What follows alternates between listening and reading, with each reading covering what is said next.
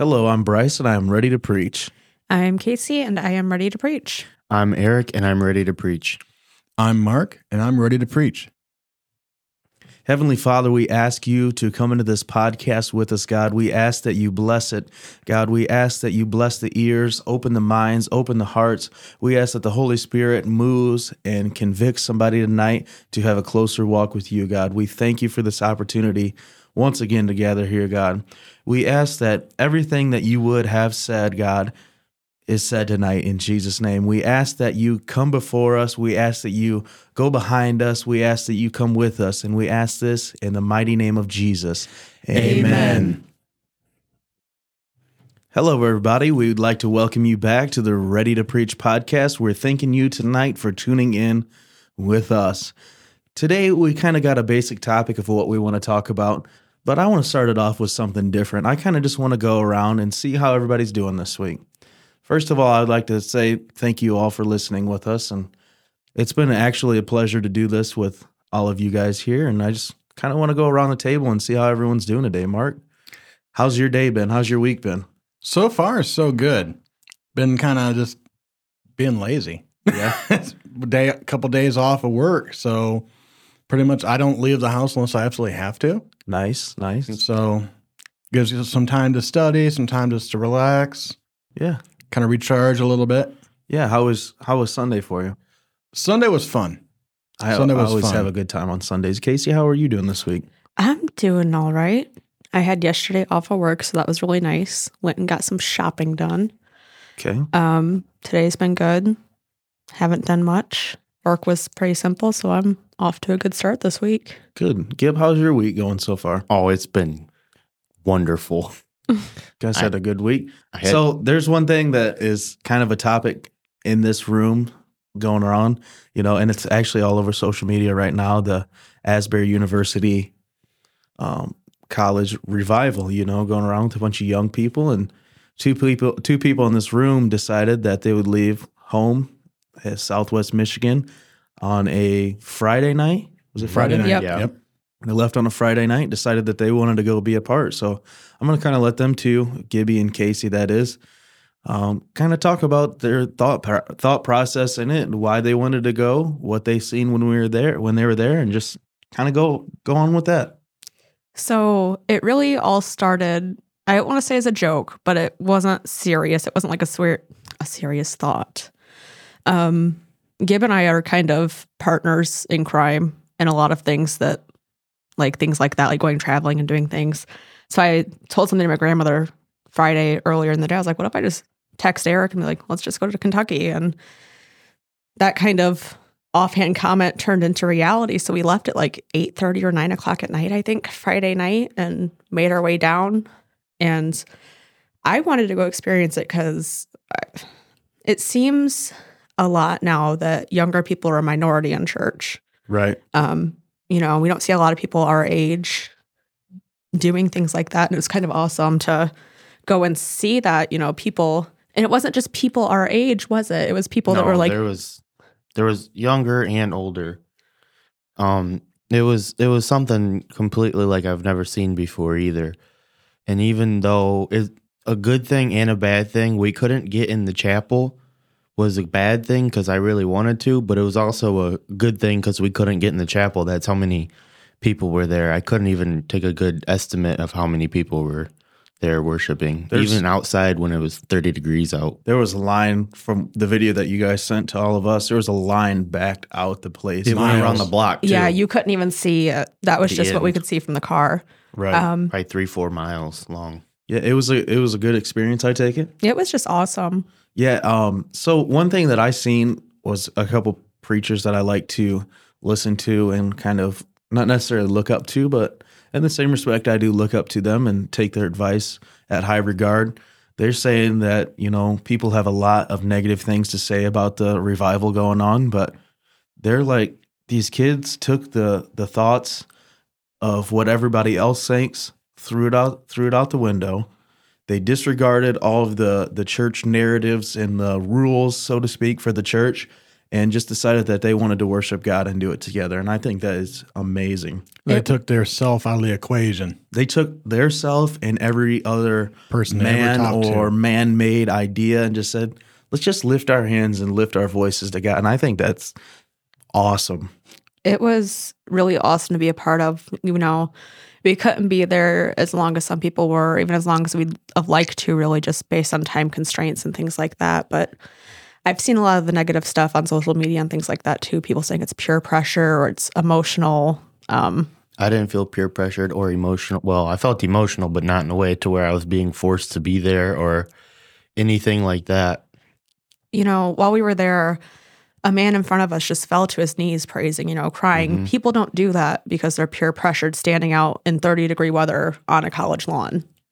Right. And one of the things that doesn't really make sense to me about the negative comments or regards to what's going on is these people are just praising God. What is wrong with that? They're having a good time. They're jealous. It's They're not, not- happening for them. Yeah, they're not. You know, there are plenty of other things they could have been doing, And that's that's one and thing that, I was usually happen on a college campus. right. Eh, that's not usually one of them that happens. You know, I think the worst part of some of the criticism that I've seen is it's coming from big leaders in the church or in Christianity. Right. I, I I don't understand it. I don't understand why someone would criticize such an awesome thing that's happening. Other than I don't I would just want to go be there. I don't know why you would have to sit there and shoot arrows from the outside and just go and experience it. I think they should have been there Sunday morning. They would have heard my little uh, example about the consonance and dissonance because Yeah. it works both ways. It, it you can tell what someone else is doing if it lines up with the Bible, if it feels right, if it matches. Right. If it's not, look and see if it was what they're doing that's not lining up, Yeah. or if it's what you're thinking about it's not lining up. Because it doesn't just steer you away from something bad, assuming that you're always right Right. it can steer you towards something good in the case of in the case of these leaders where they're wrong with their comments and the things that they're saying. Right. Open your mind up to not necessarily, I know a lot of people say open your mind up, and it's normally towards things that are unpopular. And while they're actually popular things that the world is doing, you know, just open your mind to it. No, I don't want to open my mind to something that is not biblically backed. Now, a revival that's biblically backed and worshiping in spirit and in truth, I will open my mind to that. Not only open my mind to that, I want to do it, be a part of it, be involved in every way possible. 100%. And these criticisms are a lot of the reason why the church has gained such a bad reputation, why we have gotten a sort of stagnant vibe coming off of the church because they get crit- kids get criticized for not coming to church and when they come to church they get criticized on how they do church. Mm-hmm. Yeah, absolutely. You know, the principles of Christianity and the basis of what it is don't change, but the man made rules change and honestly should change just Yeah. because the kids that are holding this revival or who are participating might dress differently or might choose different worship songs than some of the criticizers would doesn't mean that it's not genuine worship or it's not a genuine revival. It just means it might not be to their personal taste and that's okay, but that doesn't mean that it's not of God. Right. And Paul here in Philippians 1, verse 18 says, What then, notwithstanding every way, whether in pretense or in truth, Christ is preached, and I therein do rejoice, yea, and will rejoice. So that's basically to me says that whether it's the way you like it or the way you have seen it done in the past, if Christ is preached, rejoice. Not only rejoice once, but rejoice twice. And I kind of and I think that's just a perfect gap that are a perfect bridge into our topic tonight. Our topic is the good, the bad, and the ugly. And I think as a Christian or a new Christian or a lot of the time an old Christian needs to understand that everyone has sinned and fallen short of the glory of God. Everybody has a past. Everybody has sort of a history that goes along with them, you know, and understanding that they have a past, we also under, have to understand that Jesus has grace and he has mercy to forgive that. And the Bible says he will forgive you as far as the east is from the west and cast your sins into the sea of forgetfulness. If God forgets it, I believe we all have to forget it. Am I right? Yeah, Yeah. for sure. So we're going to kind of go around the table, and I don't know if you want to share personal stories about yourself or if you just want to go into biblical characters, but we're going to kind of show um, a lot of these famous, you know, quote unquote, characters in the Bible that were heroic and huge names and show that they were real people. They were they were really, you know, had problems, you know, to begin with. They really sinned. They really needed repentance and they really received that. I know I already said this, but I want to clarify. Uh, Romans 3 and verse 23 says, For all have sinned and come short of the glory of God. And 24 goes on to say, Being justified freely by his grace through the redemption that is in Christ Jesus. And I want to kind of just preface this by saying, we all know that everyone's sinned, and we all know that we can't make it to the glory of God unless we have Christ freely given grace and mercy. And if we understand that fully, we can go forward. You know, this grace wasn't just for me, I'm not the only one who needed it. This grace is freely given to everyone who's willing to receive it. And I just want to go on to Casey. What do you have to say? I 100% agree with you. I know in conversation outside of recording, we all kind of took a moment and the first few podcasts we covered, you know, what it means to be a good Christian, the principles of Christianity. But at the end of the day, I think it's important that we also acknowledge that fact that everybody has sinned, you know, ourselves in the room included. Becoming a Christian doesn't mean that you are suddenly exempt from having to have grace and mercy in your life. It's one of the most important things that we have. I think it's important not only that we understand that grace and mercy is given by Jesus, but I think we should also be an example of giving grace and mercy as well, understanding people aren't going to, we didn't change in one day, people aren't going to change in one day. And I think going with that, just going back to verse 23 when it says for all, that means to me if if you're breathing air, you're covered in that all. It, there's Right. no it doesn't matter. We talked about the Holy Ghost calisthenics last week. It doesn't matter if you think you're good or not. If you're alive, you need it. Right. If you've been born, you are uh, covered in that all have sinned category. Casey? I um Mark said if you think you're good, and even the people that you might think are good. Um, I know a lot of the times whenever we're looking at accounts in the Bible, we are really viewing them from a standpoint, especially with some of the bigger ones like, you know, David, Elijah, Paul. We see them in a way that it's just the good things that we're focusing on most of the time. And in reality, these were, you know, real people. We believe they're all historical people that existed. Is that correct? Right. Mm-hmm. Oh yeah. Right. And so they went through some of the same things or similar things that we went through, and they had to ask for grace and mercy too at some point. Right. Isn't it funny that a lot of the times we only remember the good things that they did and fail to remember the bad things that they did, like committing such heinous acts of crimes and Paul's, uh, you know, for Paul's sake, he did such terrible things, but we only remember as him being a great apostle that went through shipwrecks and got beat to share the share the gospel of Jesus Christ. And Paul even knew he didn't even call himself an apostle. Right. He didn't give himself that title. That was given to him by others because he was doing the works of an apostle. He was just showing that his life was changed and showing where our lives should be aimed at and the, the things that we should be building towards ourselves. Right. We always remember these good things, but we got to remember, guys, that not only do they have a past, we have a past, and we got to try to get over it. And I know we got a couple people we're probably going to cover here, but in the essence of that, Paul to me is like the perfect example because you ever notice when when you're reading the stuff he wrote down before he starts anything else, he starts listing all the things that he did wrong. He never forgets the times that he messed up Right. before he got it right. He didn't forget where he came from. We all got to remember that we came from the pit of sin, our very own selves, you know. This isn't just a thing that we're going to be able to we never got to do it overnight. A lot of us in this room, you know, have been Christians for quite a long time, you know, to be quite honest, as long as we live basically. Um And it's been a lifelong process, and there's still things we don't have right.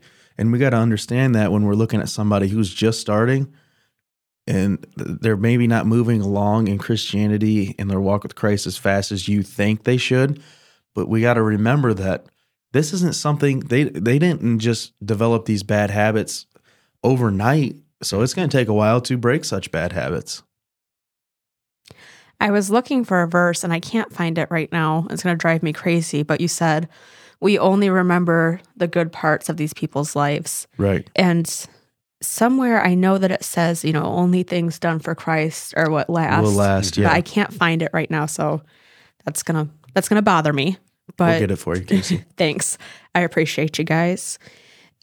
So, if we just want to maybe dive in a little bit deeper and kind of bring these examples forward of what it really, really means to show, despite that we only remember the good, that the bad is still there and it can be overcame, would we be cool with starting with King David? I think that's fair. And just to preface this, it's called the good, the bad, and the ugly, but we're starting with the bad and the ugly first.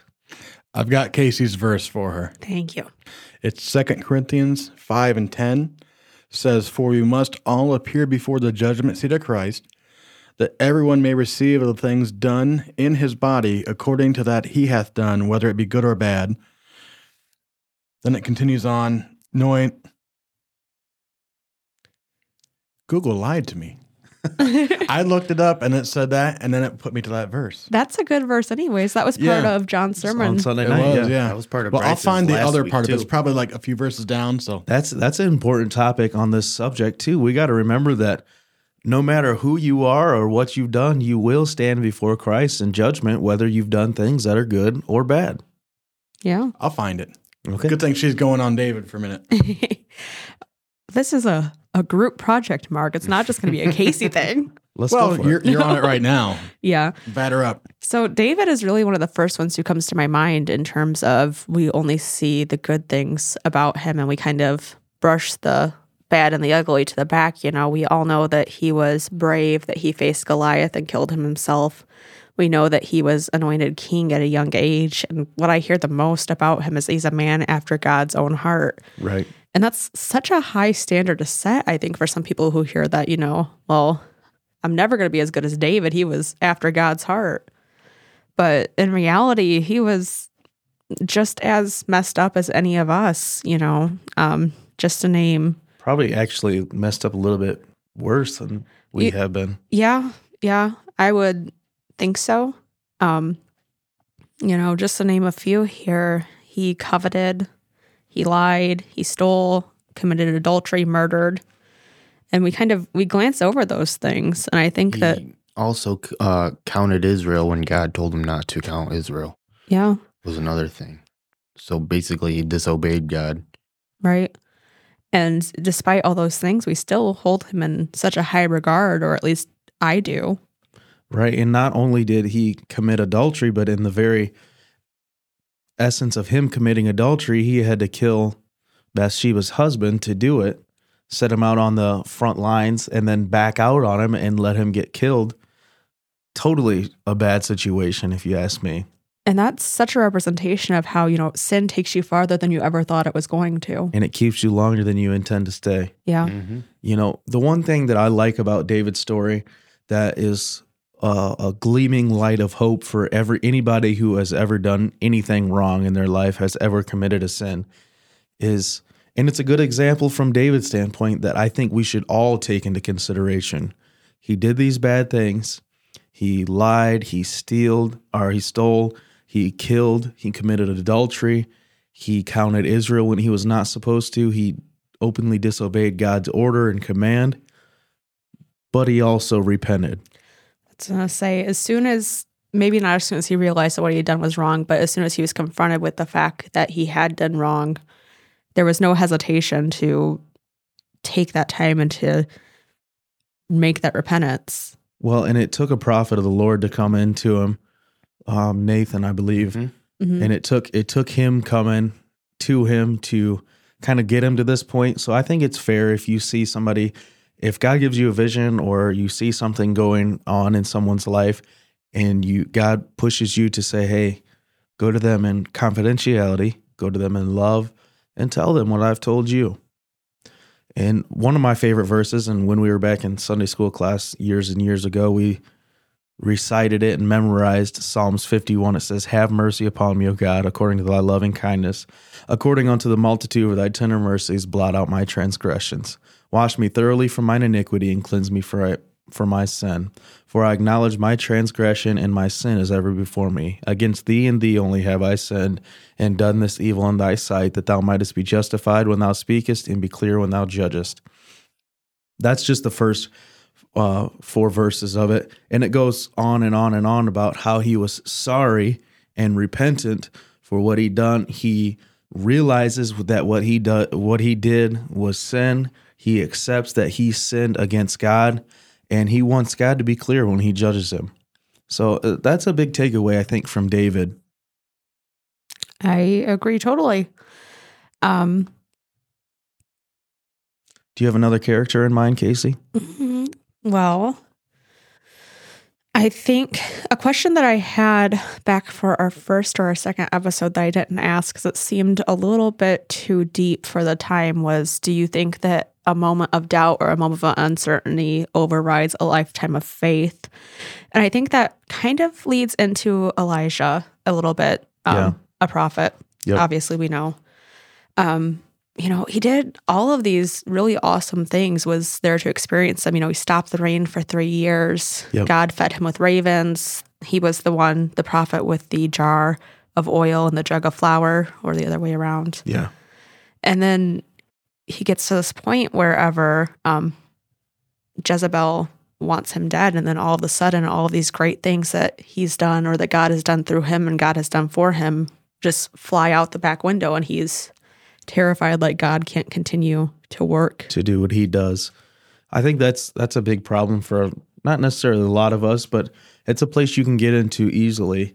You know, you forget where God has brought you and just not necessarily like Elijah's, but in our circumstances that we're talking about today, we forgot that God had to save us from terrible things too, that these people going through bad things and bad situations, we shouldn't be quick to judge them. We should be quick to pray for them and help them and help them like in Elijah's place, if you could go to Elijah and say, Remember what God did for you this time, and remember what he did for you that time, and remember what he's done for you here and where he delivered you there, why would you be scared at this point in time? And I think that's a big part we can play too. Say, hey, God helped you through this situation, he brought you out of it, he brought you victorious in this situation. Hold hold tight, stand still and see the salvation of God and, and don't be worried about these things. We need to play a bigger role, kind of in the big brother type uh, area in Christianity, where we need to help these people. I keep saying these people, and I hate I hate to say that, but we need to help people in general, trying people, people that are trying to actively move forward. We need to step in and say, "Hey, I'm here for you. I'll pray for you. I've seen what God has done for you there. I believe with you that He will do it again." Yeah. And I think even another takeaway from it, whenever, you know, I know myself, I don't know if anybody else in the room or anybody listening gets to a point where it's just exhaustion sometimes, you know, and you don't ever want to admit that you're exhausted or that you've gone as far as you can in terms of even just, you know, spiritual outpouring. It is really important to get poured into, too. I will say that. Absolutely. But whenever Elijah fled to the wilderness, he wasn't met with hostility. He wasn't met with judgment at that point from God. He was met with rest. You know, he was able to eat, he was fed, and then he was given an answer, you know, you're not alone despite what you're feeling. Right. Sometimes being that place where somebody can come and be, you know, completely honest with you and say, I'm over it. Not I'm over it, but I'm exhausted. I don't have anything left in the tank. It shouldn't be our place to judge them in that so much as provide a place for rest also. Provide a place for help. And they say, you know, it's a cliche saying, once again, honesty is the best policy. hmm If you can go to somebody and be honest with them in their struggle or in their terrible situation, be honest with them with an answer, they will remember your honesty. They will cherish your honesty and it'll push them to even be honest with people. Yeah. It seems like doubt and like being exhausted also run together a lot. Kind of like the two things we've talked about. in a way because normally you worry yourself into being tired and then once you're down and then someone comes along and kicks you it's even worse so as a christian we really need to try to do better on not you know like bryce said we need to uplift people and i i go through a lot of doubt sometimes feeling like i'm not good enough or anything but then i remember that i was called by god not by man so it doesn't matter what anybody else thinks of me only what god thinks of me in Right. terms of that And we can think of we're equipped with ways to kind of handle that. So each of these, it's not necessarily like two sides of a coin, Right. but each of these, you know, you look at doubt and the exhaustion and the worry, they all have, they have, we have a tool in our arsenal to help take Right, care of that. Right. For doubt, I would say is faith. Yeah. Because doubt is when you're trusting yourself. Faith is when you're trusting, God. Right.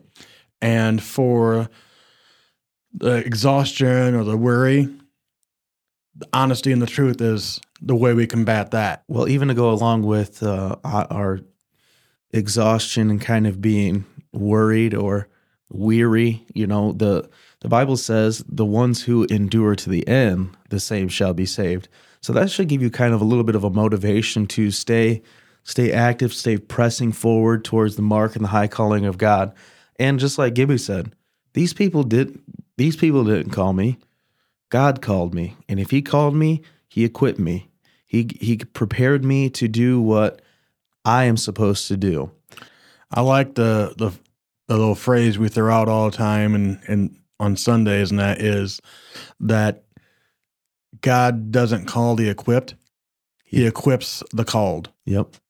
So maybe, you know, you have that doubt where you say, okay, you know, you're listening to everybody else saying, well, you can't do it. You're too young. You're this, you're that. But then you have faith in the one who called you to be patient and to follow that instead. And Right. whether it's doubt that comes from somebody else or doubt that comes from yourself. the thing I think about most of the time, like with like you said, being too young, is a lot of younger people don't want to hear it from old people. Right. A lot of younger people won't listen to older people. That's a helpful. and then there's a lot of older people that don't want to hear it from older people, honestly, too. They want to hear something they haven't heard. that's fresh. They don't want to live, you know, something they've lived their whole life. They want something different. And that's a lot of thing. That's another reason people get driven away is because there's no change. That's why I use like the different examples like I use because you you since we're only using the verses in the Bible, we can't change that. But we can change the Way way, we we, relate it to it. Yeah. To maybe you know if you start out the same way, they're not listening. Oh, I've heard this before, and then next thing you know, they're snoring in the back row with their eyes open, so you can't tell what they're doing. But when you kind of catch them off guard to start with with something That's that re- they understand that's a little bit different, it's relatable. they're then they start listening to it more, and then they're like, "Well, why haven't I heard this verse in years?" Well, it's because you've been falling asleep as soon as someone starts talking about it for the past few years. It's not that it hasn't been taught; it's that you just stopped listening. So I I want you guys to think about this and go through your arsenal of verses and your stories that you think about, and just think about this thought. Accounts. This or this uh, the accounts. Just think about this. It was re- not. Re- I guess it was revealed to me that in a lot of the situations where God's favor laid rest upon somebody, He first had to say, "Fear not." Just like when He came to Mary as a virgin, He Gabriel came to her and said, Fear not, for God has found favor on you. So they were scared when this thing came upon them. And it's a it's a normal feeling for us to be scared. We just got to remember that if God's coming to you and He's called you and you have a little bit of a fear on it, you also have favor on you. the reason that I heard Kevin Wallace say it, he was preaching about Luke 1, I think, I believe. He said the reason an angel has to say, Fear not before appearing, because that's when he appeared to Zachariah, I believe. I can't remember. I can't remember all the names. When they were having a baby. Yeah, Zacharias. Zechariah. He said, because that's when he was in the temple praying for the nation. And he also said something that blew me out of the water, but that might come into later. But he said they have to say fear not because if a 10 foot angelic being showed up in your living room and you walked in, you'd fall out on the floor. right. It's like, and they say it before you even see them. You know, I think fear not in a lot of ways. You shouldn't fear or be afraid, but you should never approach something that is of God or that you're being called to do with nonchalance either. Or if you- arrogance. If you, come in with fear into something that you're supposed to be doing, you're going to fail. But if you come in confident with with faith. with faith, you're going to succeed immediately. And here's the thing to take note of too. Whenever they reference um beyond the fear not, when they start referencing like the fear of the Lord, they're not talking about someone shaking over in the corner they're scared. It's more of being in awe of it. So first I off, don't be scared this is going on, but then say be in awe of what God's about to do. right be in reverence i think is a good good synonym for that. So i have here wrote, written down in my notes some it was an old topic that i had for a sermon and it says you don't have to fear what's unknown because we serve a god that is known. You know especially according to the calling that he has placed on your life. And i kind of related the unknown to new territory just like this podcast. There was a little bit of nervousness going into it, I think, from everybody. But we serve a God that's already in tomorrow, already in the future. He knows the end from the beginning, the Bible says. And it's just a kind of a, a hope for us that we don't have to we don't have to worry about what we don't know because the God we serve does know. Yeah, and I can even throw in one of my uh one of some recent Sunday schools is that God is not bound by space or time or any conception that we have. He doesn't have it doesn't have to make sense to us. It doesn't have to follow the rules that we make up because the one who made us is the one that made the rules to start with. It's Right. always going to line up how he wants. It's just getting ourselves to Align with that. Align a lot of it the as well. a lot of the times we get so worked up overthinking things though that we forget that hey, God's already got this planned out, so I have no reason to worry. Don't worry about it. Quit crying and complaining. And it does- Jeez. Shut up. it does say there, you know, that he knows our end from the beginning. He knows the plans that he has for us. He knew us before he formed us, before we were For born. the foundations of the earth. He knew so us. and what, so why are you worried about it? right, right. Casey, who's our next character that you have laid out for us? I want to throw it over to Gibby. I think he's got a good one lined up. Do I? you do. I you don't- I, I have. I have faith that you've got something for that, Gibby. For what? For this? Yeah. Yeah, your next character. I don't have any characters. I was going off you, Casey. My mind automatically goes to Jonah because he had a direct assignment from God to save a whole city, I guess you would say, or a nation, maybe even. But he sh- just completely went backwards and had to take a little detour, I guess you could say, I, I through think the it- ocean. I think it's actually I think it's actually like twenty five hundred miles out of the way. Yeah. And he paid. He paid the ultimate ways. price, yeah. Not the ultimate price. He was still alive. God Yeah. God sustained him and and that's kind of hope, I guess, for someone who is who is going through something bad or has decided that they'll take such our matters into their own hands.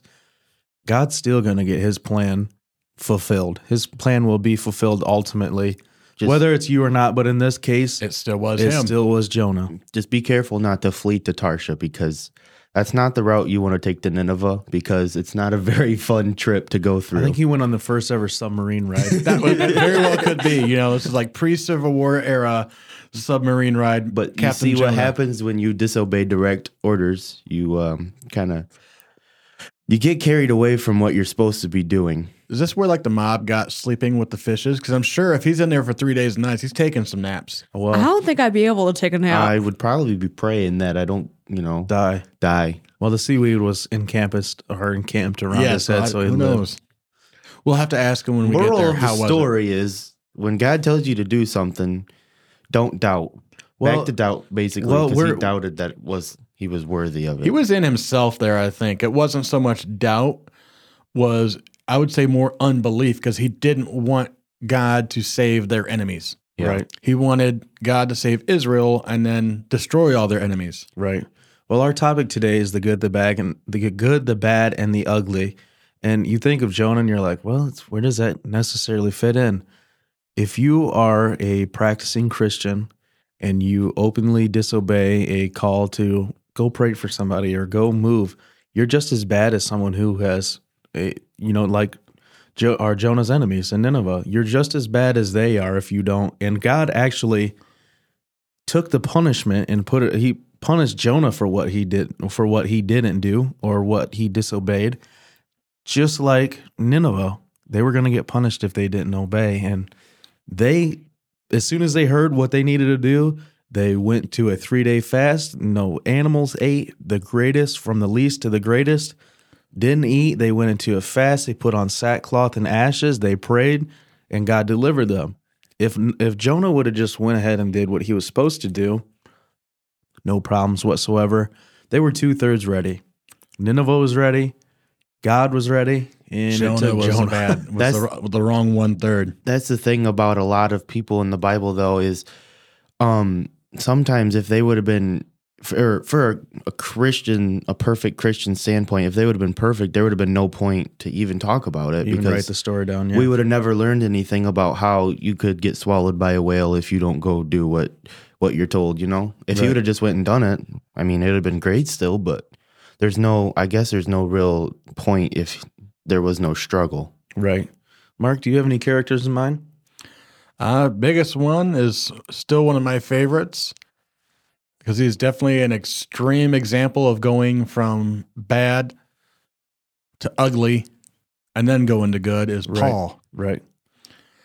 Paul was a very smart person and Right. growing up with how he did, he was smart enough to use the scriptures as a weapon. Right. And he had it all figured out because of what he was taught. Yep. And they would persecute anyone that taught differently. And I think in the Bible, doesn't it say he thought he was doing service to God? He did. He thought that it was God's work because he was persecuting the the Jesus movement of the time because they weren't Christians yet, not till Antioch. Right. Isn't it odd how that's just done a complete 180 with today's church? It seems like, Exactly. you know, we take scriptures and we turn them into bullets or we use them as a weapon, but we're not destroying, you know, so called Christians anymore. We're using it to destroy the world instead. People we want to see saved. right. Well, I guess if you're destroying people, you really guess you're not really going for the goal to see them saved at that point. You're, You're you're, destroying, just destroying them. You're just trying to make you're trying to prove that you're better, which is not the case at all. You're- matter of fact worse. You're portraying yourself as the goal right. instead of portraying yourself as a seeker. right as a vessel willing to to serve and go after the gospel and send people to the only place where hope and salvation can be found. I mean, this guy went so far as he had the authority to put people in prison, have them killed, have them exiled, all sorts of things if they wouldn't repent of what they said. right. So i i seen this i seen this thing this week. It was on a i think it was a short tiktok clip and it was a, a preacher that i've been listening to and he said imagine what it was like for paul to walk in the pearly gates of heaven and see some of the people that he persecuted and them saying Paul, thank you. Thank you for finally sending to my sending me sending me to my final resting place. Thank you for getting me to my destination. And after Saul being converted to Paul, he's like, for me to live is Christ and for me to die is gain. And the ones that he persecuted at the beginning of his life or towards his teen years of his life, he's giving them what he talks about in the future. So I think it's cool to think about that. Yeah, because you th- and you think about you want evidence of him changing from bad to good. He went from early on, around the time of Jesus' death, to being at the stoning of Stephen and still being a persecutor of the church. And it's the guy who wrote, I wrote it down here 13 of the 27 books of the New Testament, 48% of the New Testament. He wrote more books in the Bible than anyone else, whether you include Old Testament or New Testament. Right. Hmm. That's a that's a good testimony right there for anybody who thought they have gone too far, thought they've done too many bad things. This dude's literally out here murdering Christians, harassing them, persecuting them, throwing them in jail, doing everything heinous that you can think about to somebody. And he goes on to totally transform his life on the road to Damascus. And everyone, you know, it's kind of a common Christian phrase to say having a road to Damascus moment, you know, where Jesus Jesus appears to them and not necessarily appears to them, but they come to their senses and say, "Hey, Jesus is the Lord." You know, like like when uh, Jesus spoke to Paul and he answered, "Lord, Lord." You know, He knew who he was. He didn't know the name right? because he even said, you know, Lord, who are you? So he he he wasn't confused when Jesus appeared to him. He was only confused about who it was that was the one that was appearing to him. Like, what was his name? If he's if he's persecuting him, who am I persecuting that's hurting you? Until he said this, "Why persecutest thou me?" He knew exactly who it was. I think at that moment in time, you know, and that's a question we can ask some of the people who are putting doubt and shame towards this revival type thing. Why are you going after somebody that who has the same goal as you, with the same intentions? Because technically, if you're beating down someone for doing the right thing, you don't have the same goal. They might say they might put on the the the I'm a Christian dress, but they don't have the same goal if they're trying to tear down what God's doing for someone else. I think when it comes to that, we can draw more off Paul. We need to have kind of like the uh, the mindset of like a, a Gamaliel, who was his teacher, but was also one of the higher ups on the Sanhedrin Council. And whenever they brought, um, I believe it was Peter and John or some of the others early on to the Sanhedrin to say, hey, you know, they're teaching in this name, they're doing this it's got to be wrong. And he even said, don't touch them. Said, if what they do is of man, it'll go away. If what they do is of God, there's nothing we could do to stop it anyway. And we're talking about it in 2023. Yeah. So, like in the case of the Asbury revival, if it lines up with God and it's in the right spirit, it doesn't matter how much you agree with it.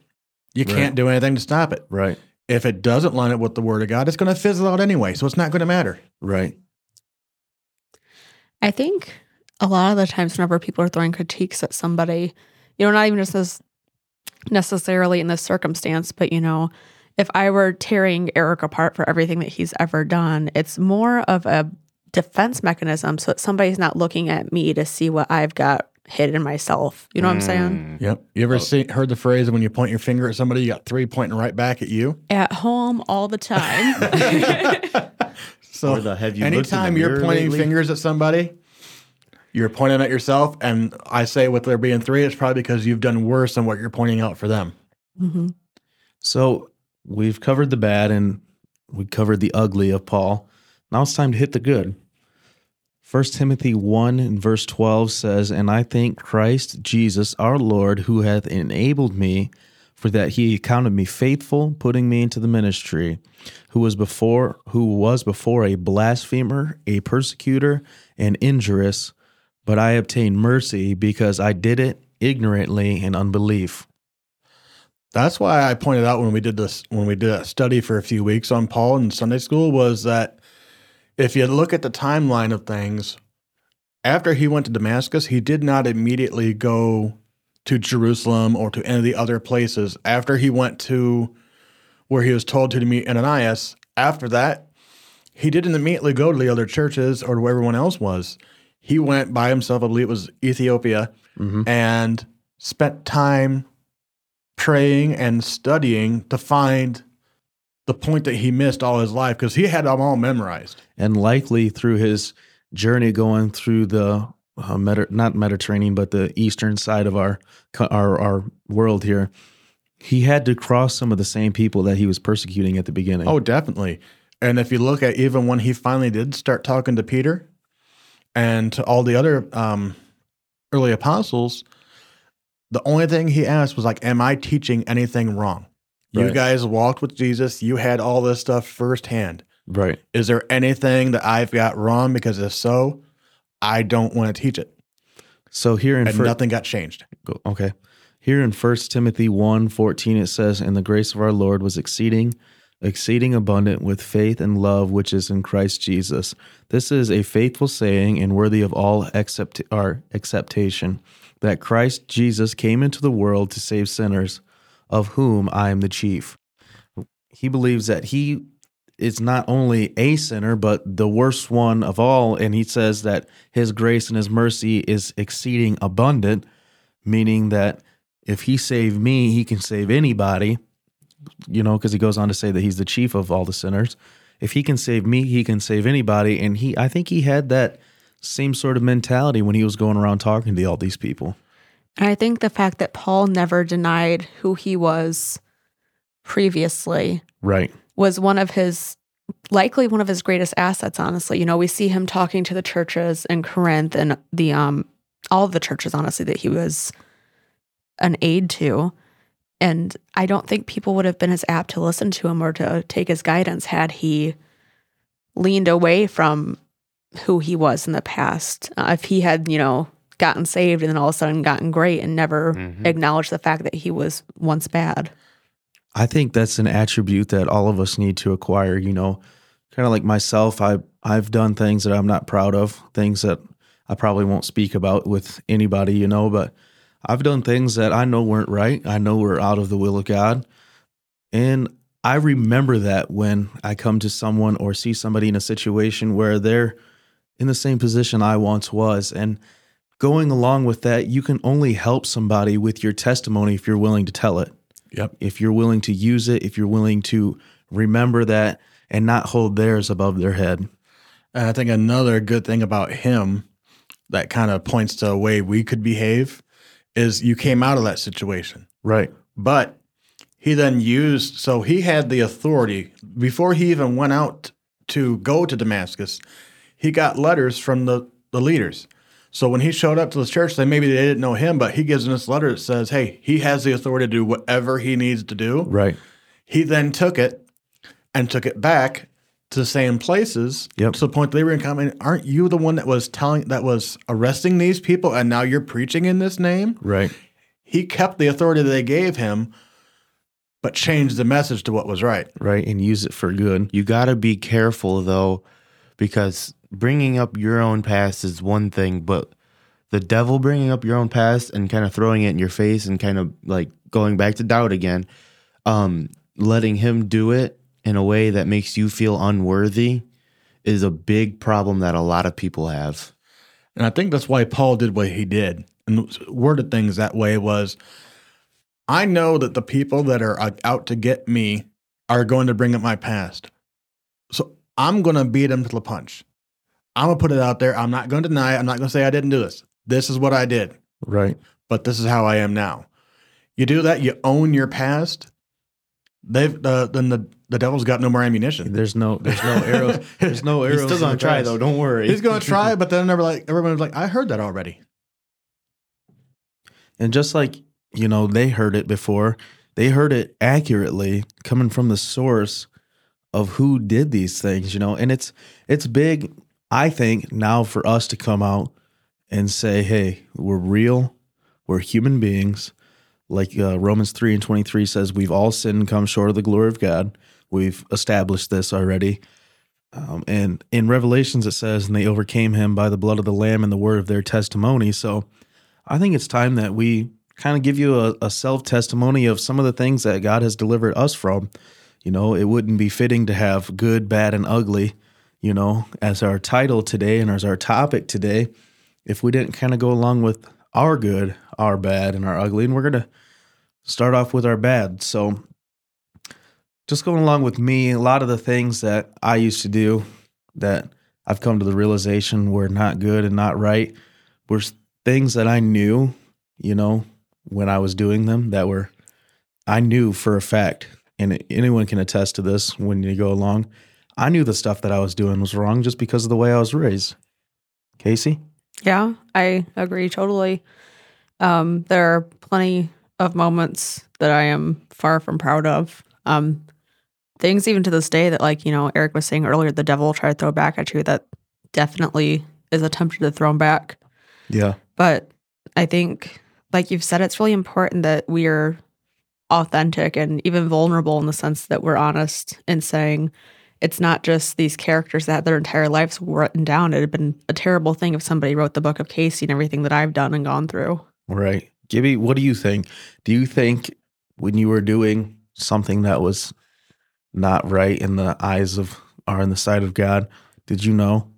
I didn't think I knew. Yeah, Yeah, for sure. it was just I don't know. For some reason, it felt like you could, you know, you don't need to be doing this. This isn't right. But for some reason, I just a lot of the things I kept doing, and it, I don't know. It just felt I felt wrong about it, but I couldn't. It got to a point where I felt wrong about it, and I didn't want to do it, but I couldn't help but do it. right. To where a point where I guess you could almost, I guess you could say I was addicted to the point where I felt like I was living off of it. Right. Mark? Oh, I definitely knew better. I mean, I didn't grow up in church, but I honestly don't think you have to to know right from wrong. Right. Right. Like I've taught before, you know, you have the body, the spirit, and the soul. Spirit and the soul go to your mind and to your actual soul. So there's always some part of you, even if you grow up outside of church, that knows right from a- wrong. It's that little conscience, that little birdie in your ear. You always hear people talk about telling you that, you know, this isn't right. You kind of have a moral compass inside of you that says, you know what, you probably shouldn't be doing this. And we tend to mute it. A lot, A of lot. The, a lot of the times, it's not even because you feel that it's wrong when you're not necessarily a Christian, or because like I can say I've been an air quotations Christian my whole life, but I I haven't been a Christian my whole life. But it's necessarily not even for the reason that it's sin, but it's for the reason that it, this could kill you, or you know, that's a lot of the times make you feel wrong about something. But the main thing should be that, hey, this isn't this doesn't align with God. Quit doing it. Right. And just going along with my story, a lot of the stuff that I did was kind of out of rebellion, I guess. And it wasn't necessarily that I didn't, my dad's the pastor and he's always been my pastor. So it's kind of like, not that I wanted to do it to hurt him, because when I got my, my discipline for these these actions that I have committed, you know, I felt so bad because I seen what it did to to him. I seen what it did to my mom and you know, I didn't like the consequence of it, but I kind of did it out of rebellion like they said not to do it for some reason I want to do it, so I'm going to go do it It's- and show them who I am and what I am, you know, and I'm grown, you know, and I was 15, but and I'm grown and I can make my own mind up, but when I seen what it did to them, it destroyed me. For me, it was it's like when a dabble turns into a full swim. Yeah. When you when you just want to, you know, you don't want to Dip your toes. you don't want to get in too deep. You just want to try something and next thing you know, everything's You're drowning. that's your whole life basically right. and you can't get out of it. Any anything on that, Mark? That's pretty spot on because you you notice what just with any decision you make or with any addiction or anything like that, it always starts off with just a little tease or a little taste, Right. and then you get to where that's not enough anymore. So now you got to do a little bit more. Then that's not enough, and then a little bit more, and then before you get you like like he said, and then you're you're wading off the deep end. You're all the way in it. You can't do anything without doing said thing. So a lot of the things for me, it wasn't really terrible things, but it was going along with what the world decided was cool, you know, and what my friends said were cool. And it was one of the biggest reasons Gibby and I got taken out of public school is because they have a bad persona of and a bad idea of what's cool and what's right that our family, the Bible especially, doesn't agree with. And it was totally things that the world has decided are okay and are quote unquote legal to do, but God said they it's weren't. also in the stance that we look at it back when we were younger and it's something that was cool, it's something everybody was doing. But now that we're getting older, we're seeing that those people that thought it was cool and it was what you know it was now it's a vice that they can't get out of and it's basically completely ruined their whole life and it's not so cool anymore No. I just want to make this point since you brought up the it's legal. Just because something is legal does not make it right. Oh, absolutely. And you can just look at some of the people who do these said legal things that are completely head head first dove in, you know, and they're trying to keep their nostrils above the water from drowning, to speak metaphorically, but they're they're stuck. If it was both legal and right, why are their lives still destroyed because it's legal? Absolutely. That's If it's if it's both, then there should be nothing wrong. But you look at that, and some of the ones that are in those situations, they're the most ones that are depressed. right. They're the most ones that are alone. Right. They're the most ones that have physical ailments Right. and mental ailments. Right. But it's legal. Right. we don't want to say that they're the most ones because a lot of the times we go as christians we go through the same same issues we just we're we got a, a, a better hope not to let it show Yeah, I'm talking more like the stat wise. Like if you look into like study who you know the the different breakdowns of people that have this illness or this illness or depression or this or that, yeah. There are certain things that you can do that give you a higher percentage chance yeah. to have oh, that. for sure. Right. and it seems to be in those same categories of where the thing the thing they're doing is legal but it's not still right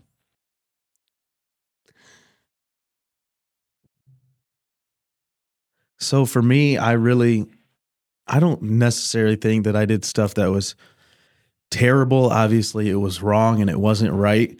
Um, but I, I, I, we just talked to each other, you know, kind of off the live stream, and we said that we didn't persecute Christians, we didn't kill Christians, we didn't go around harassing people and throwing them in jail.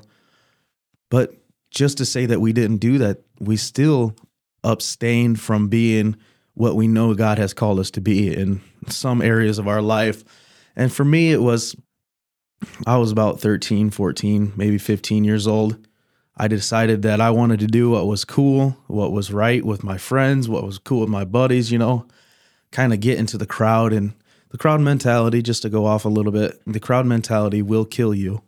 The crowd- Absolutely. 100% The crowd mentality will cause you to do things that you decided or that you have never thought you would do alone. You know, if there's two or three guys pumping you up or going, pushing you to do something different, you definitely will do something you never thought you would do.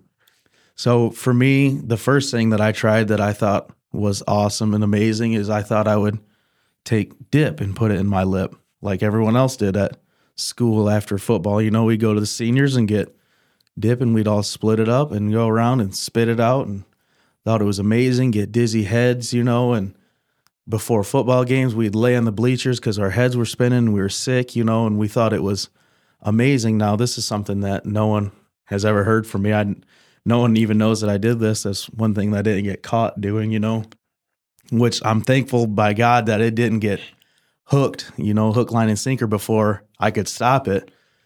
And and with the next thing, you know, everyone wanted to go and smoke weed. Everyone loved to do that. So I decided that I was going to try it.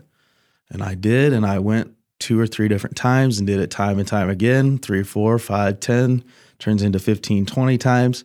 And you think it's cool and you think it's good. Now, thankfully, God saved me from that and stopped it before it ever got to be a bad addiction.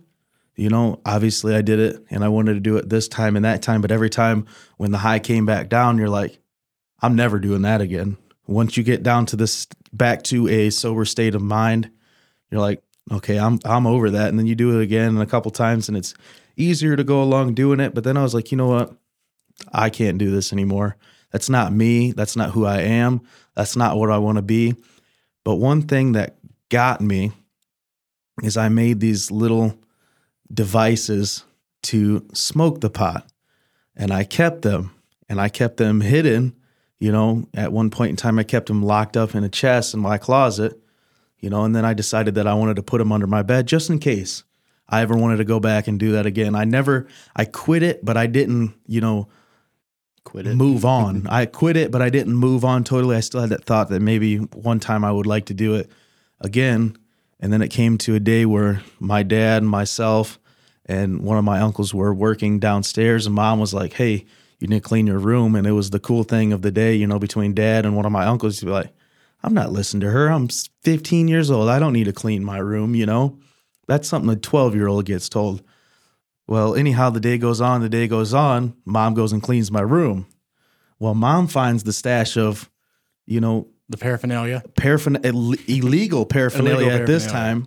N- Not even much less 21 year old is legal now, but back then I was 15. That is super illegal Yeah. and they could be in trouble, you know, for this thing.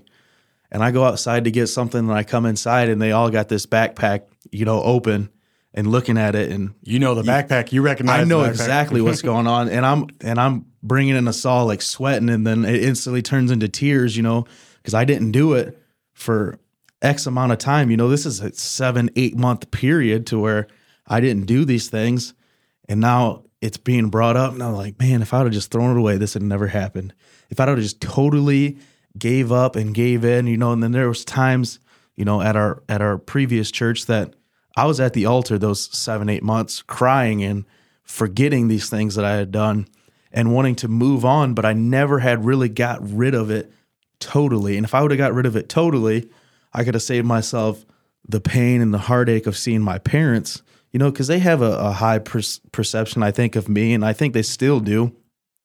But it was, it was jarred at that moment in time, and I think that obviously it doesn't change the way they feel about you, but they know, you know, I have a little brother coming up behind me. And that was one of the things that my dad and myself talked about. We're like, what happens if he gets involved in this? You know, then my heart all the way Yeah. down to the bottom of my toes, you're like, man, I'm terrible for doing this thing.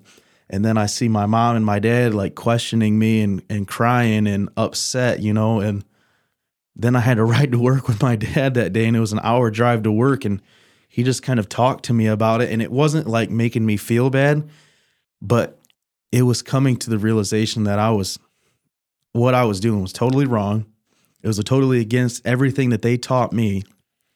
Not only was it totally against what they taught me, but it was against what everyone believes that they do because he's been a pastor my entire life has gone he's led a good he's led a good life and done very minimal things you know to ever harm that reputation. And now it, this thing has come out that I've done to harm the reputation and you know how much how terrible that must make him feel you know? So it was rough for me for that little while and then we got taken out of school out of public school and went to homeschooling and that totally changed me. It helped me 100% I after seeing what it did to my dad me and my dad have a very good relationship. We have a very close very personal relationship to where we talk. And to see him have the hurt on him totally magnified my hurt and my want to never do this again and to keep it as far away from me as possible. It magnified that to a million. It made me want to completely change every aspect of what I do and push for what's for what I know for what I did know for what I have always known is right. And to go along with that I had to be delivered from that. I believe that. But going up to 17 18 19 you know 20 years old i never got back into that. And i knew i had some sort of an addictive personality to where if i dabbled in something i was going to be head first. I knew that if i touched something i wouldn't be able to stop.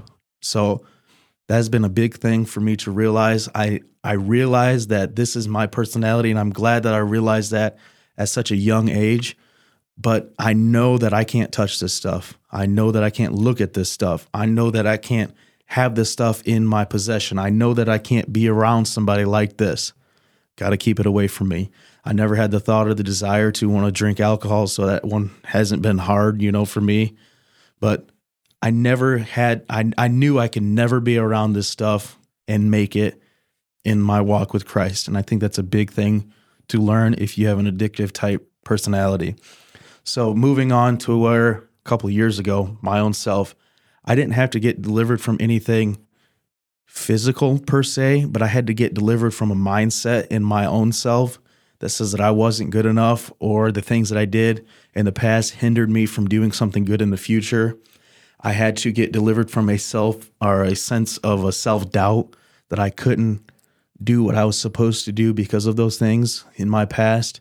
I couldn't move forward because of what, because of things that had gone by. And, you know, we talked about it when we first started this church. I don't know if you guys remembered or not, but we went around to the associate pastors, you know, I got delivered from this. God help me. It was on a Sunday night. Yep, it was a Sunday mm-hmm. night. I got delivered from this. God help me from this.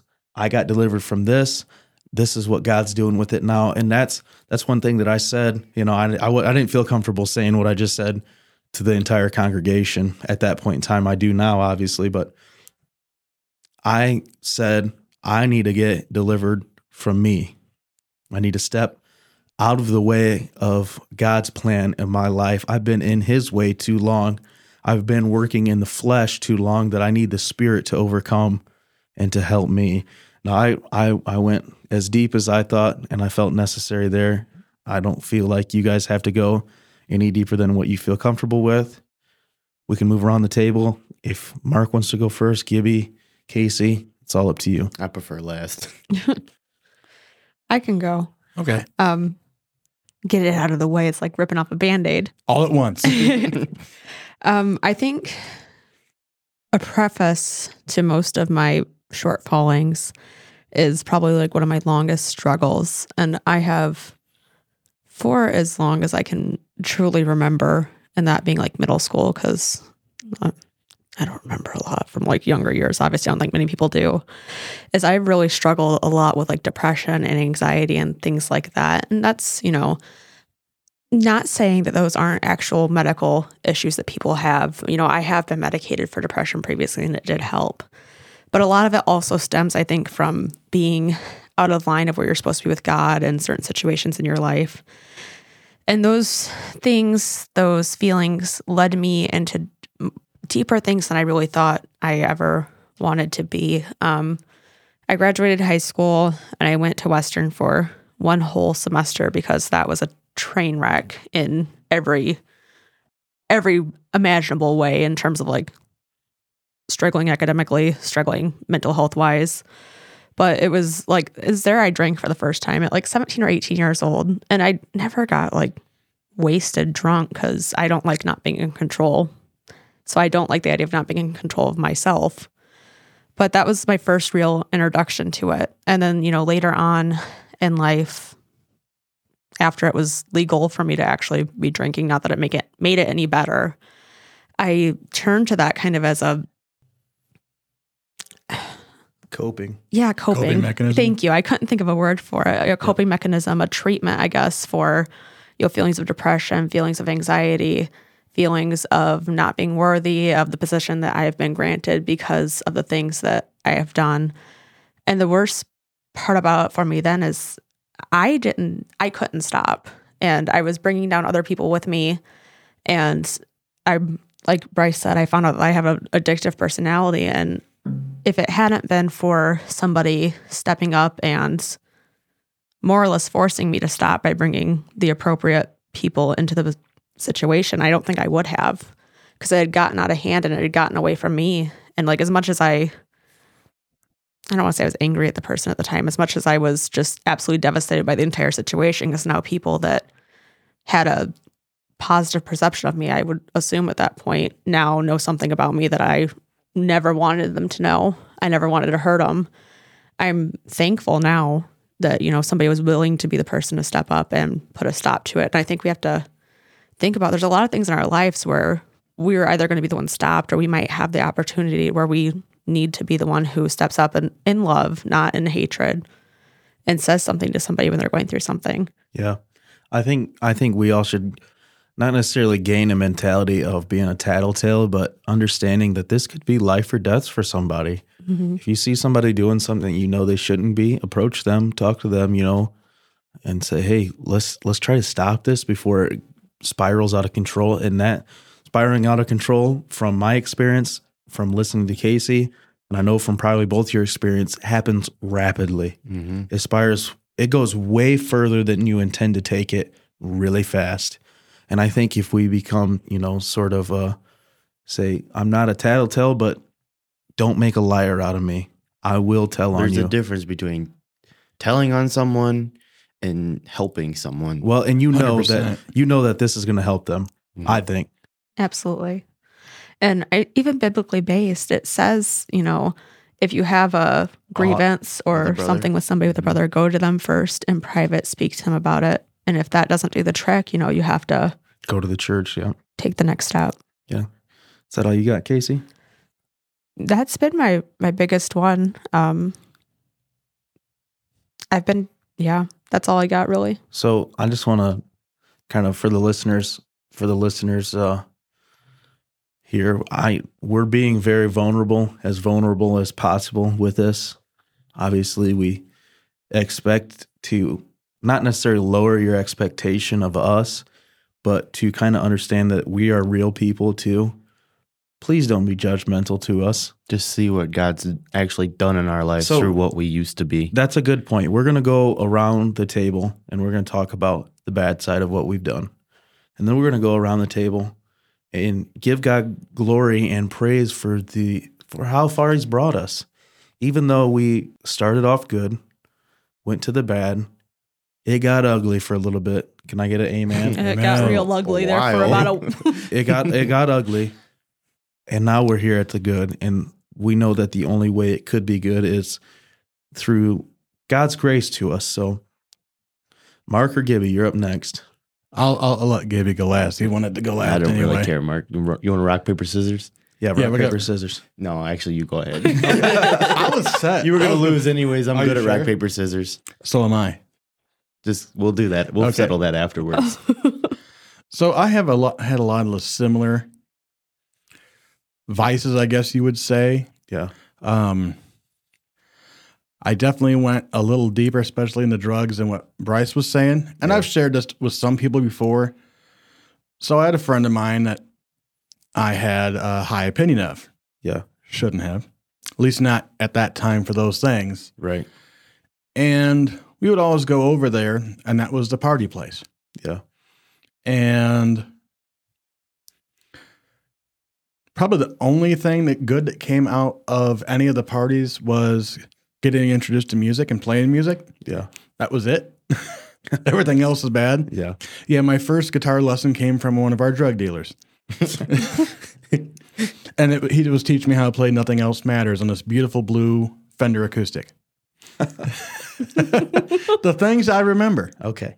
And we had like one really bad. When you talk about spiraling, then you compound it too. Yeah. So we started off, we started off drinking. Then we started off, we had some marijuana. We were smoking, smoking some weed. We were feeling good. We had, then we got clever. Right. So we thought we would speed up the process by instead of using water in like the bongs and that, we poured alcohol in there and did it through that. Right. There were a couple people dumb enough to actually drink that stuff afterwards. I was not that dumb. they sure ended it, I'm sure.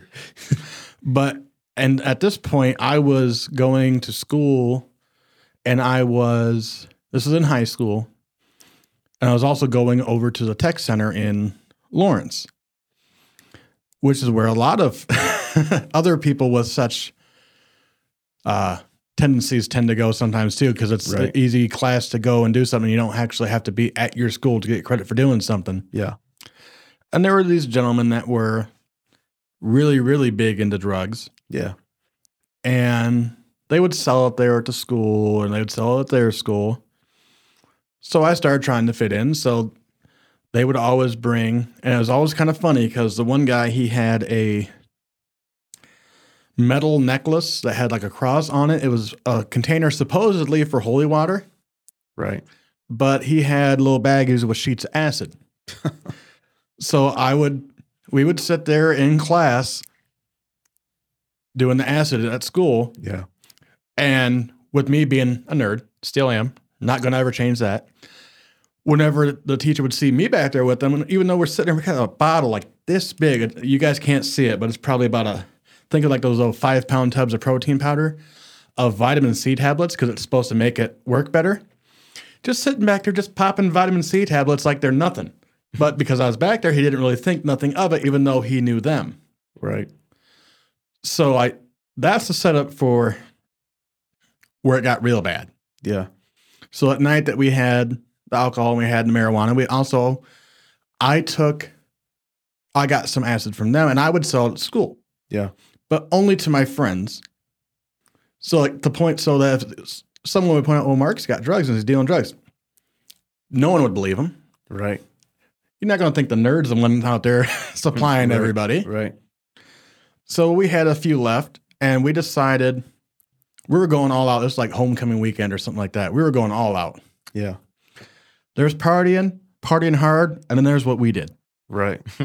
And so you you start with the alcohol, then you get the weed. Then we threw in that the guitar drug dealer also had some shots of uh had some meth or crystal meth. I don't remember which kind it was, but we did that as well. Yeah. and then threw in Mark's br- brilliant idea of, hey, I've still got a few hits of acid left. Why don't we all do these? So then we did that. And I will tell you that combination, we were up for a couple days. There's Yeah. no sleeping, Yeah. there was no even taking cat naps. And it got to the point that we brought other people into it. A couple days later, we decided we were going to go to the movies. Yeah. So like a lot of times when you do bad things and they're wrong, you make it worse by involving other people that aren't even doing it. So that's one thing that I wanted to add to this. A lot of the times, and kind of like in my situation, I have a little brother, I have a uh, older sister, you know, and not only was it bad for me, but if they got involved in a lot of times you do involve more people, it brings down a and it's way worse. It's way worse than if it was just you, you know. You got to realize that this isn't just affecting you. It's affecting everyone around you, everyone connected to you, everyone who loves you. It it hurts bad. Yeah. So we got the bright idea after having been doing this stuff for a couple days and having no sleep whatsoever. We decided, and this is in Dowagiac, let's go to Mishawaka. Let's go to the movies. So we got the idea. We had two or three carloads of people. Yeah. and only like four or five of us were the ones that were involved in the party. Everybody else was friends, girlfriends, and things like that. And we get down there with no problem. Perfectly fine. Watch the movie. I don't remember what movie it was. Could have been part of the whole situation. That's one of the few things I don't remember for that. Yeah. And then we're driving back and we're going through Granger because we always went through Edwardsburg, Granger to Mishawaka because it's the fastest way to get to the, the movie theater there. And we're coming back, and the people that know the area will recognize all these. We're coming back. We're just into where the main part of Granger is. And there's that Stars Academy for like daycare and things like that. So we're just, I'm chilling in the back seat. I wasn't driving. I had my license. I wasn't driving. And we get going, and I look over there. I'm like, hey, we're in Granger, right? I'm like, well, yeah. Isn't that where Stars Academy is? Yeah. Isn't it supposed to be on the other side of the street? Right. And we were like headed right for the sign. And then so we pulled over, and this tells you how impaired decision making gets when when you're in the middle of some of these things. Right. Since I wasn't driving, and since I noticed that the sign was on the wrong side of the road, it came to me to be the next one to drive, Yeah. which didn't work. I, we pulled over at this gas station just across the tracks, and I'm looking down and looking forward, keep looking down, looking forward. I'm like, what's going on? It's like, which of these is the gas pedal? Right. But thankfully, the the upside of having people that weren't involved in this there was there were people that were in a condition to drive Yeah. because that could have spiraled very quickly, Way way worse. worse, than where it mm-hmm. was. And it was bad enough as it was. Right. And it probably wasn't too far from that before it's like that kind of scared me straight of a lot of that stuff. Yeah. And short of marijuana, that was like the only time I did the other drugs that were there. Right. The first and last time. Yeah. Which a lot of people don't have that same experience. A lot of people are like, "Oh, that was great. Let's go again," you know, but thank thanks be to God that that happened to you And some people, that first and last experience isn't because they quit. it's because they die, Yeah. right? I guess it's my turn. sit down in your comfy chairs and grab your popcorn because we got a lot to talk about. we just talked for half an hour about Mark. no, it was only about 10 minutes though, because this was going with you. Okay. Um, I've been in a lot of different bad situations. Some people know about, some don't know about, some with others, some without, some by myself. Um, I've done, I've drank, I've smoked cigarettes, I've vaped, I've chewed tobacco, I've done, I haven't done any hard drugs, I would say, but I've gotten into a lot of things I really shouldn't have been in. I struggled, I struggled mainly with from a it's it was a long time of sexual sin Yeah. and looking at things it kind of started as looking at things I shouldn't be looking at to looking at things I know I shouldn't be looking at to Right. I can't stop now Right. and I, even after getting caught once or twice I still was in that vice where I couldn't stop myself and it became from it went from doing it f- because I liked it to doing it because I can't stop myself. It's it was a long a long struggle. I still have temptations of it, but I don't do it. right. It's sometimes and like we were talking about earlier, there's the difference between bringing up your past and letting the devil do it. He's done it to me Right. and I felt like I couldn't do what I wanted to do because that's what I used to be. Right. And even Tony Blackmore told me one time, there's so much behind you that you're looking at, but what's in front of you is so much better than what you have to even. You don't even have a reason to turn around and look. yeah. And it was it. Sometimes it still does, but it's gotten a lot better. It's ho- it's held me back before Right. from being able to walk into what God has for me. But I've been down some dark depression roads too, to the point where I didn't want to live anymore. Yeah. And a lot of people don't know that because I'm always a happy go lucky person normally. Right. But there's been times where I was like, what's the point? There's no reason. Then I, you know, I haven't obviously, I've never like held a gun to my head or anything, but I've had serious thoughts about it Right. but and then even because some of the stuff I did and seeing what how it was affecting my family around me, that it made me want to just be out of the equation basically. And there's been a lot of things I should have went to jail for. Right. A lot of things I deserve to go to jail for, but only by the grace of God I haven't.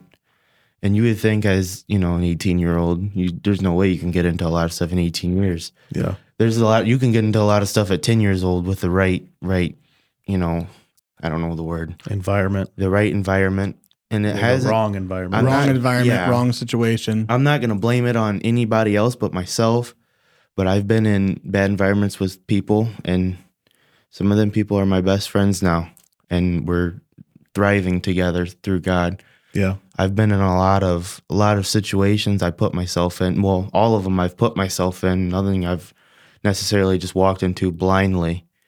Um, I never got into hard drugs, but I have, you know, I've done a lot of bad things that I re- really regret, but I've been set free from, so I don't have to regret it.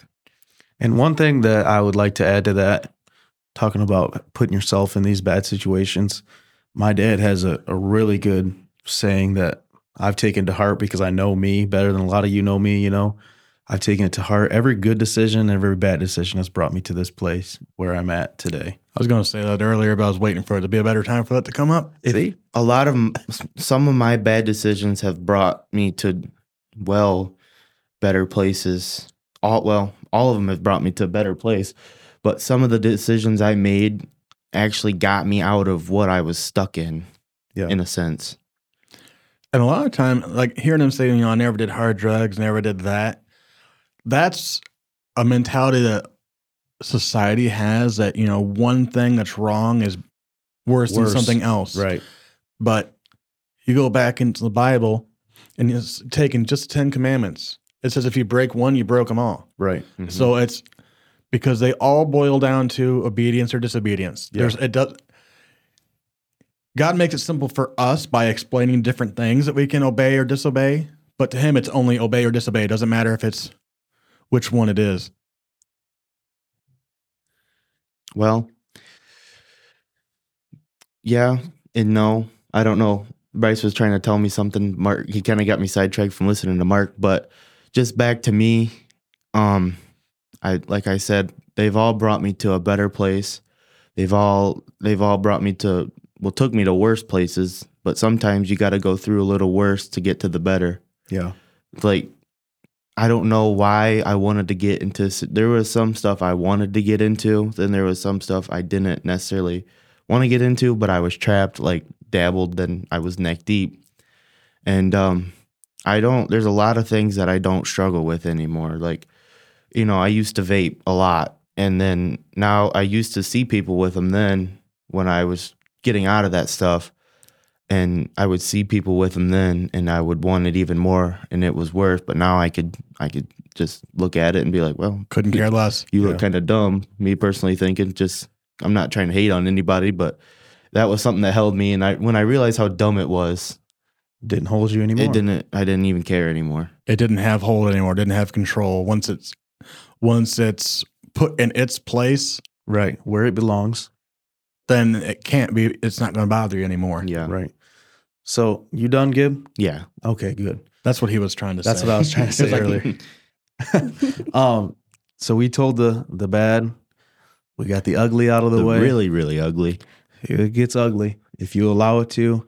And I know some people probably have worse testimonies, I guess, than that. That I would have- call it a better testimony because if you've been through something bad, true, true. it's a I, I'm, it's going to help somebody. right. I'm sure somebody has a story that goes further than that.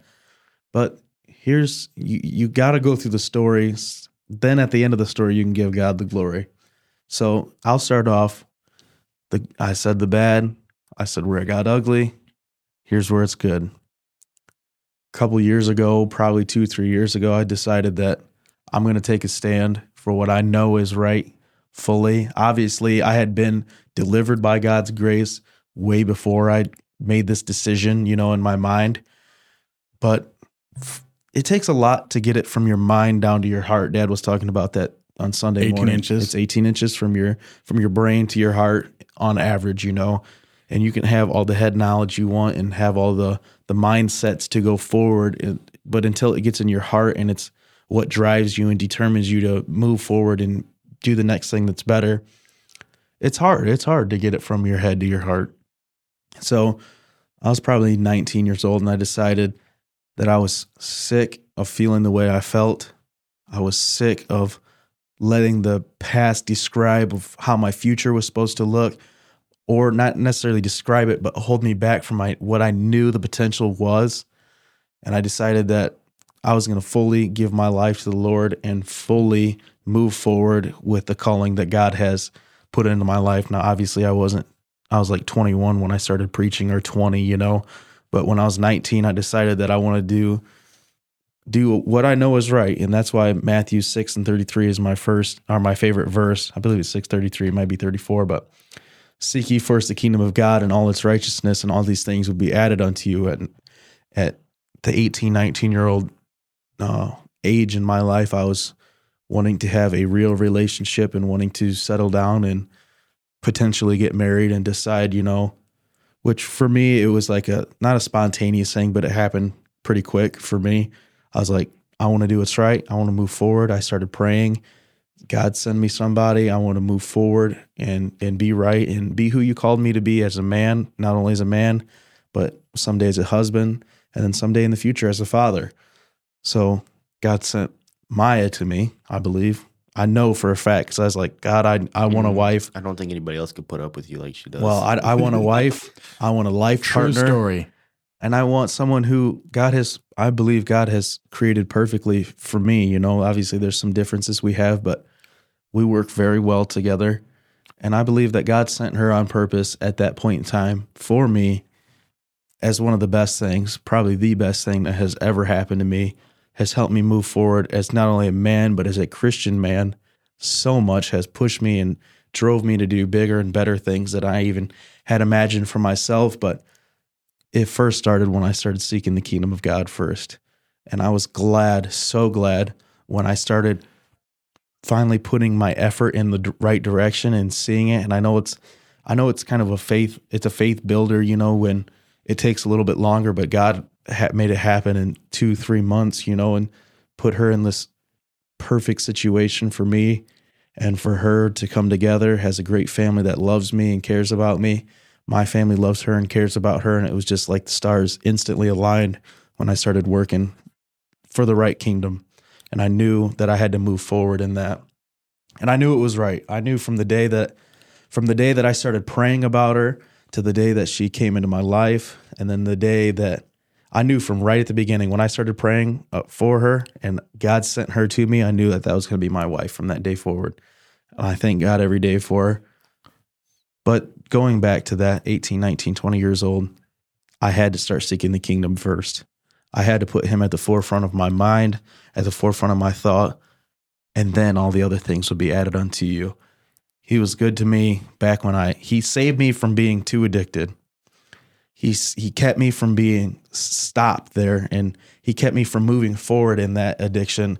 He saved me out of that. I think he gave me a little bit of a taste of what it would look like if I was back then so I can be strong minded now about these things, you know, because a lot of people are falling into these addictions at the 18, 19, 20 year old. And I was doing it 13, 14, 15 year old, you know. And I think he purposely did that to me at this point in time in my life so I can move way further and way farther advanced at that 18, 20 year old age. I think for me, the biggest takeaway from all of it was as bad as the situations were, he used it as an opportunity to show me not only an image of salvation, you know, that I can see in my own life, you know, there are times that I probably should not have made it out. I probably should have died. Yeah. I, you know, by the grace of God, I did not. And he also gave me a perfect image of forgiveness in the physical sense that I don't think I was able to comprehend before that. Yeah. You know, there are people who should probably hate me by all rights or want nothing to do with me. And at the end of the day, not saying that, you know, they're God or that it's the same thing, but the forgiveness that I received was almost a perfect image of the forgiveness that we receive every day for the sin through Jesus Christ's Absolutely. sacrifice. And I think that was a really important part of my life where it just clicked, you know, things I couldn't comprehend, things I didn't understand. All of a sudden, I had a little bit of an example of it to look back to. And just to go along with what Casey said there, not necessarily in her situation, but in mine, these I gave these people the right to hate me. Mm-hmm. Uh, not hate me, but lower their expectations of me, take away my privileges, you know. And obviously some of the the discipline was handed out in that manner, but they don't hold it against me anymore. Exactly. And it's a good image, like Casey's saying, it's a, a physical representation of what Jesus Christ and God offer, you know, as salvation. You did wrong. We understand that. And we know that when you do wrong, there's a consequence to what you do. Everything has a consequence, no matter whether you like that or not. There's a consequence to everything, good or bad. But once you ask for forgiveness and forgiveness is granted, it's forgot about. that's the thing that kind of it kind of shook me a little bit. Like casey was saying when i gave a lot of people the right to hate me they didn't turn their back on me. Now there was some who did and i gave them the right to but i also asked for forgiveness from them and i'm not i'm not throwing any darts or anything but i'm just they never really fully gave me forgiveness but i asked and did my part. The rest is on them. Right. but for the people that did and stood behind me it really that's really when it changed my my mind on how i want to live my life. And it's like you know they had the right to but they didn't. And sometimes i even take that for granted and forget about that like when nobody else had my back they did. Right. and i've gotten better with that too but a lot of the thing is you know they should have left i should have been the one stranded you know Right. and you know it wasn't the last time i fell and they picked me back up but they've brought me through this whole way And and just to go along with what Gibby's saying here, the people who have stuck by stuck by us, you know, have the Bible says that Jesus will stick closer to you than a brother. You know, and, when everyone else leaves, the situation? Would we give them the rights to? We have all done this, obviously, like our kind of our theme verse of this. We've all fallen short of the glory of God and we've all sinned. Jesus never walked away from us. He's actually the one that came to us and said, You are enough. You're forgiven. You're set free. That's a big thing, too, I think. For I think all of us, I don't know if all of us here do or not, but me and Casey have kind of touched that we have addictive personalities. Mm-hmm. when you're when Jesus says you're set free and he said the truth will set you free and you'll be free indeed, when he comes and says that and you hold on to that for real, you're a different person. When he says you're forgiven, you're set free, I'm here with you. There's someone around you that's been like you. You're not the first one, you won't be the last one, but I love you. That's huge. That's mm-hmm. huge for someone trying to recover. That's when you can take that addictive personality and get addicted to forgiveness. Get addicted to forgiveness, get, get addicted to mercy, get addicted to grace, get addicted to love, get addicted to Jesus. Not in a sense to where you keep doing stuff to be forgiven, Yeah. but into a sense where that was so great. you I'm want to glad I give have it. You want to give Exactly. forgiveness. Yeah. So one thing that I I I learned, and I just learned it this week, is that if you're addicted to something, just stopping that is not necessarily going to get you free from that addiction. Nope. Mhm. You got to take what because you know addiction starts in your addiction's part of your mind. It's part of your your thought process. You can't just get rid of that and leave that space open and it work. You got to fill that space with. Uh, I said to stop addiction. One of the best things you can do is start be, start memorizing Bible verses and even chapters if you feel like that. The good stuff will eventually push that bad stuff completely out of your mind, and what you have in there is good. For me, probably the biggest thing that it took learning was so I like to read things, I like to learn things. That's not a spoiler for anyone in this room or anyone that really knows me. Right. I'm a nerd through and through. I also I couldn't hide it if I wanted to, so there's no need to. So I had, you know, all these thoughts. It's like I chose to quit. I chose to not do this. Right. And it was like I just had a strong will. I decided I want to do it. The hardest part was realizing that it wasn't 100% my choice that I did quit. Right. It was God's grace. Yeah, it was putting myself where I need to be in that instead of trying to put myself towards the front of it. Right. Because I quit that stuff, even actually most of it pretty much before I even started going to church. Right. But that doesn't mean that it wasn't still God there in that. Right. Because he mm-hmm. was there. He when you when you were born, you know, he was Yeah. there before. He would be there after. So And even though you quit it before you started going to church, you still had to be forgiven and set free for it. So it was still in you, but And I think the thing I draw from that is you can get a taste of that forgiveness whether you go to church or not. yeah. You've got that first little hint of what's to come. right. It's just then following up on that and t- seeing where that leads you. And it's only going to lead you one spot. Right. Right to the cross. So just to kind of summarize this, we've all been, we've all sinned and come short of the glory of God. We've all had bad situations that we put ourselves into. Can we agree on that? Oh, yeah. oh yeah. Absolutely. We've they were bad and then they turned ugly. They got very ugly. But now very, look, very ugly. but look at us now. Yeah. I'm not just a pretty beard. I made mistakes. no, it's it's Tuesday night, and we decided that we want to further the kingdom of God. We want to help people with our testimonies, saying that you don't just see us on Sunday morning as these wonderful people who have never sinned, who are perfect. You get an actual, real life representation of someone who was, of someone that you know who was bad, who had ugly situations in their life, and God changed it and turned it around for his glory. And that's one of the one things that i want to key in on on all these characters in the bible. They put them in there on purpose. That's why we're doing this on purpose. We want to show you that not only did they have bad situations god turned it around for his good and turned or turned around for their good and made it for his glory he took david exalted him he fell then he exalted him up to the king and we know him to be a man after god's own heart not because he was a king, not because he was amazing, but because he was repentive. And just like Paul, Paul persecuted and killed Christians. We know that. But then he changed, God changed him, changed his story so he could get the glory. Yeah, he went from killing Christians to becoming referred to by other people in history as the apostle to the Gentiles. Was at that point in time, it was you were you were Jewish or you were out of luck. Right.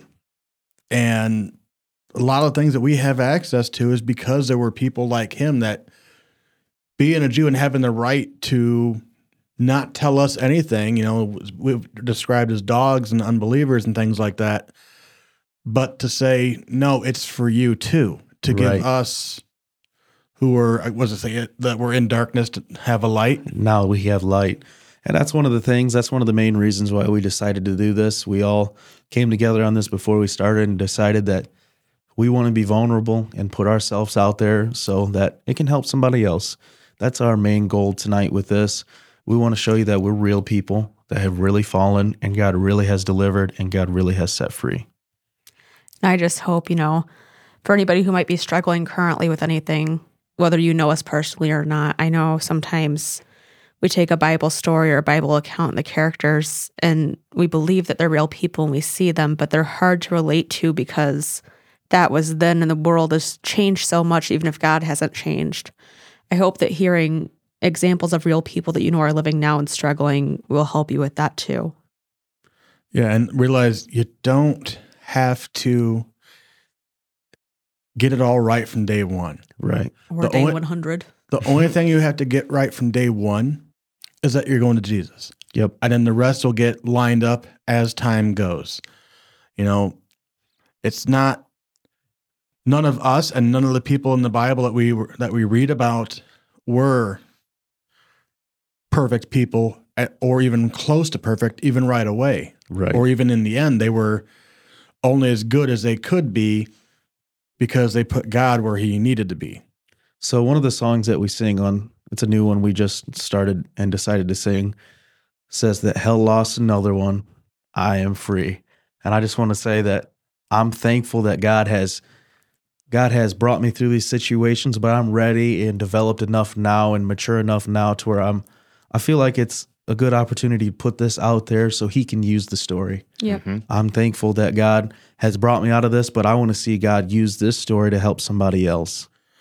There's another song I, I like listening. I listen to Pulse FM pretty much the only station I listen to. Right.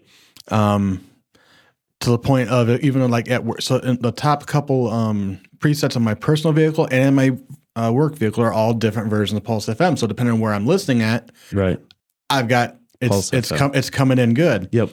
And you get some of these artists sometimes that they uh, we hold up very high Yeah. because we see how they are and we see how, what God does with them. Right. But sometimes you don't get all the stuff behind it.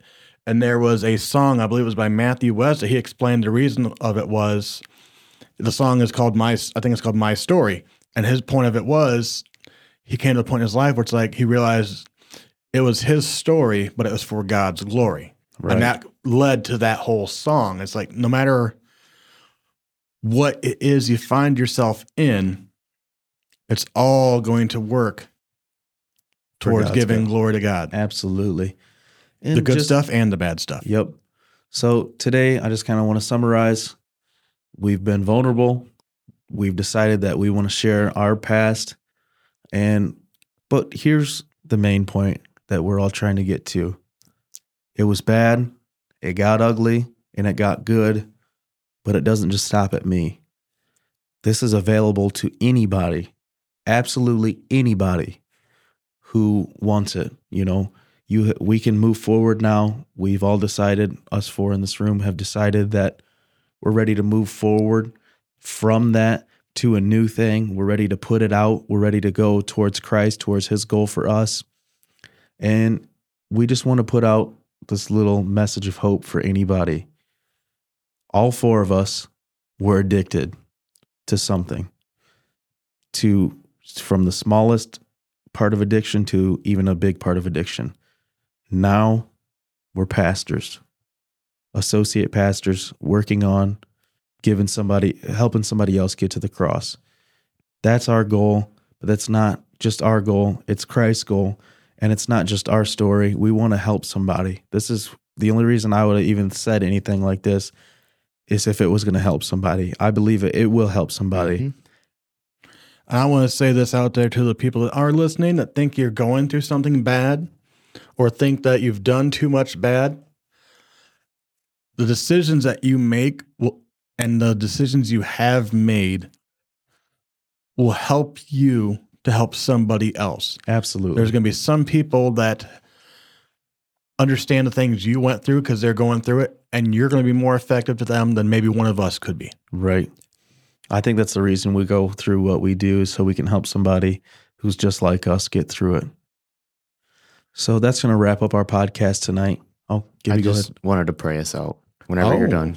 Okay, that, that's fine. I figured you got to in, in prayer too. Well, I just. I just want to let anybody know who's struggling, who might be listening to this, or feels like they can't talk about what they went through. You know, we've all decided that we want to share what we've been through, and and do it. And we're doing this in confidentiality with each other. You know, obviously we're putting it out to the public now, but we're free from that.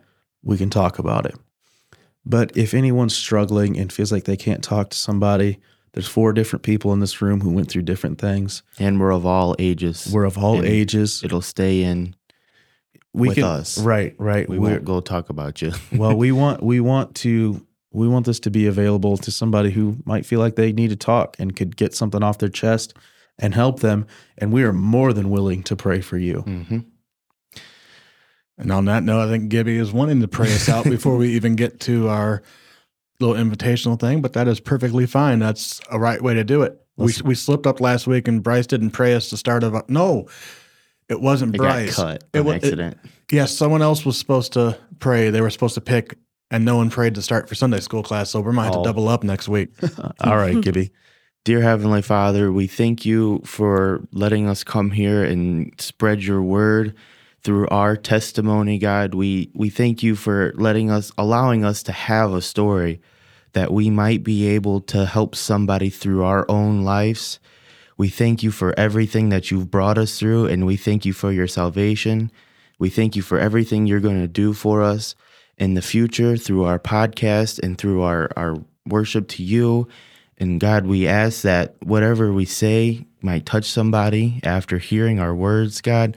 We ask that you might, you, not that you might, but that you will set somebody free or you will give someone who has maybe, you know, maybe been a Christian or maybe fallen short again, a new hope. God, we ask that you you lead them to you in your way, God, and they let them know to live by your will, God. We ask that you take care of the listener and you watch over the listener and you watch over us and that you use this, our word, as encouragement. Amen. Amen. Thank you for joining us for another episode of Ready to Preach. We hope that something that has been said today will aid you in your journey both in Christianity and in the pursuit of becoming ready to preach. If you enjoyed today's podcast, please reach out to us on our Facebook page, Redemption Church, and share us with your friends. If you have any questions for us or topics you would like for us to discuss, we can be reached through the Facebook's direct message or in the comments section of our posts about the podcast. We look forward to you tuning in next week.